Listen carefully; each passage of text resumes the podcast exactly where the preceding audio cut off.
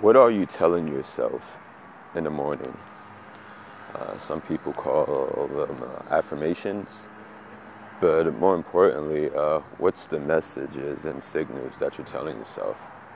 Uh, whether you're telling yourself that while you're looking in the mirror, or you can be in the shower, or even making breakfast, but I believe it's important to communicate with yourself uh, in the morning.